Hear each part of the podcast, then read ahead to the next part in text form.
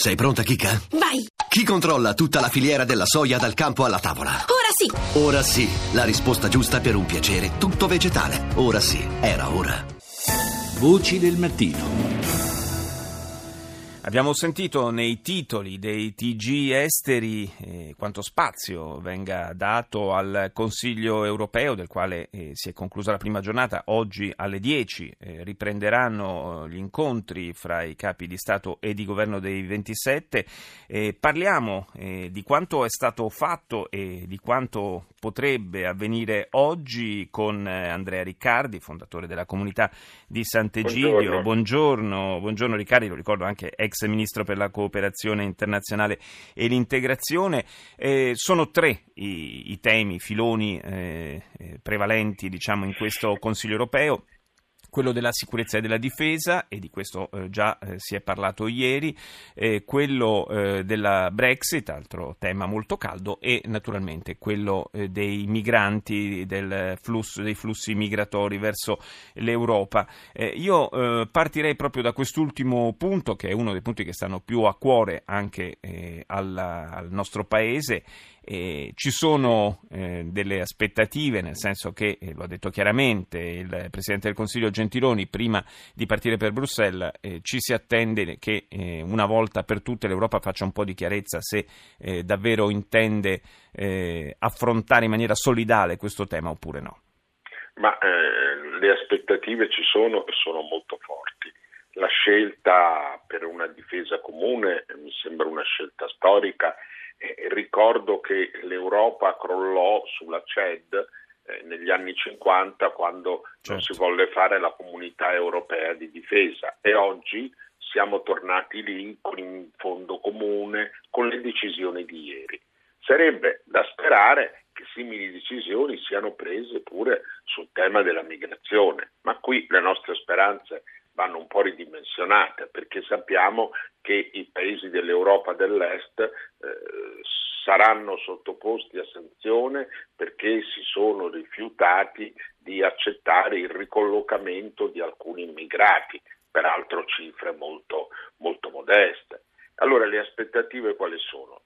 Sono quelle di un intervento comune in Libia, nelle frontiere del sud della Libia, sono far saltare l'accordo di Dublino o quantomeno rimodellarlo, nel senso che ci si chiede perché migranti presi in mare dalle navi italiane e qui voglio sottolineare ancora una volta il ruolo italiano nei confronti dei migranti, eh, un ruolo che eh, è un ruolo europeo. A Lampedusa c'è la porta d'Europa, non c'è la porta d'Italia.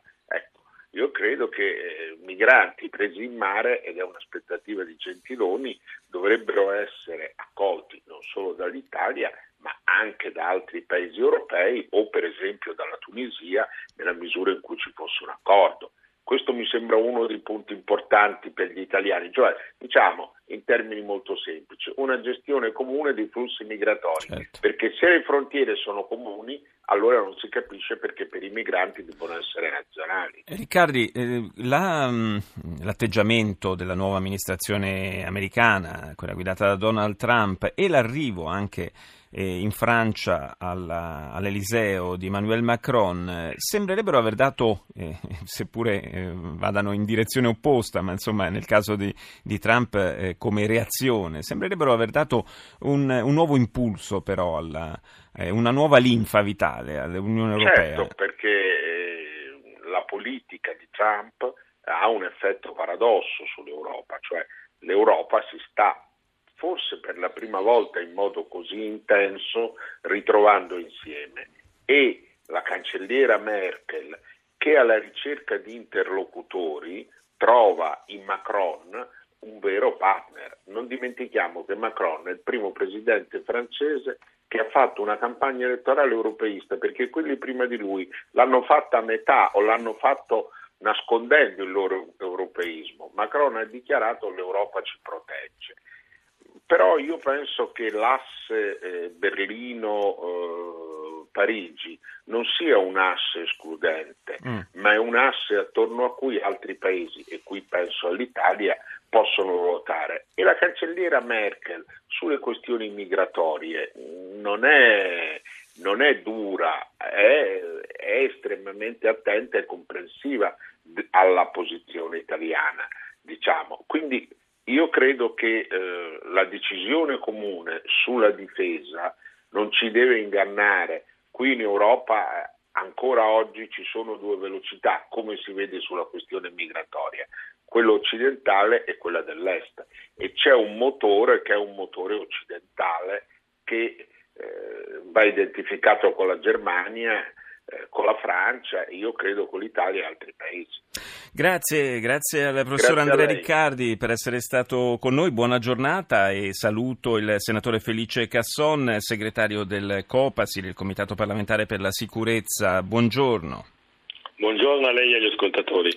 Proprio da, dal Consiglio europeo eh, delle, arrivano delle notizie eh, importanti sul fronte della, della, sicurezza. Si parla eh, di un, a parte il, questo inizio, questo impulso alla, difesa comune, che staremo a vedere quali, eh, quali esiti avrà, diciamo, ma eh, c'è eh, un impegno per eh, rendere più condivise le informazioni relative ai foreign fighters, eh, relative al, ai passaggi eh, di, di individui sospetti attraverso le frontiere europee. Insomma, qualcosa piano piano si muove su questo fronte?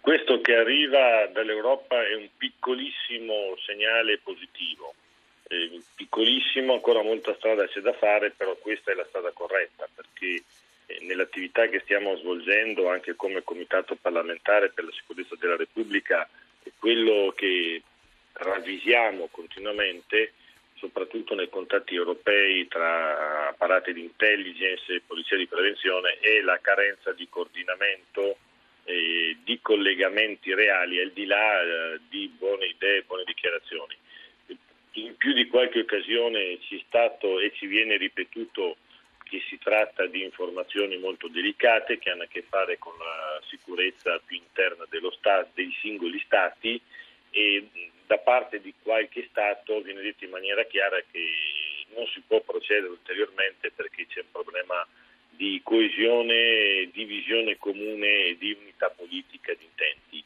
E questo è un piccolissimo passo, mm. è, è, la strada che bisogna seguire per far capire eh, agli apparati di vario genere europei che siamo tutti davvero sulla stessa barca, non c'è nessuno che si può tirare indietro. Sì, Qualche e... altro segnale positivo arriva eh, dalla diminuzione del numero, almeno per quanto riguarda l'Italia, eh, dei foreign fighter o comunque sì. di coloro che sono sotto controllo per questo motivo quindi bisogna però sempre tenere la guardia alta.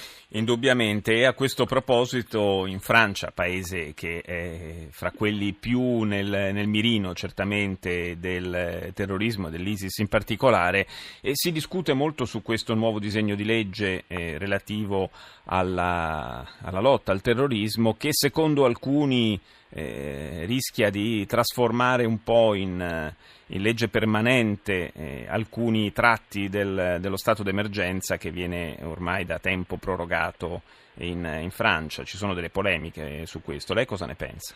Sì, questo è un rischio reale ed è dettato proprio dalla scelta di utilizzare una legislazione di emergenza. Devo dire che questa situazione un po' l'abbiamo vissuta qualche decennio fa in Italia, all'epoca del terrorismo, e noi abbiamo adottato, scelto una strada diversa, che è quella di creare delle leggi eh, apposite, non dico speciali, anche, per, anche, se in qualche caso questo è stato fatto, eh, che però sono entrate nel nostro ordinamento. Aggiungo che la discussione che si sta facendo in Francia non so da che parte finirà perché poi le norme, le, le richieste eh, di intervento, anche di un coordinamento ad esempio maggiore della magistratura, di creare un organismo unitario della magistratura in materia antiterrorismo, eh, potranno avere una loro efficacia. noi l'abbiamo visto in Italia, sono proposte che in Italia esistono da tanto tempo, credo che sotto il punto di vista legislativo la Francia sia ancora abbastanza più indietro rispetto mm. allo Stato italiano soprattutto per il fatto che non ha ancora deciso se adottare eh, una normativa antiterrorismo eh, perdurante nel tempo, cioè che valga per sempre, piuttosto che scegliere la strada dell'emergenza. Credo che questa sia una scelta politica eh, di dare l'impressione di intervenire sul momento, e però è una scelta che non porta a una visione complessiva della lotta al terrorismo.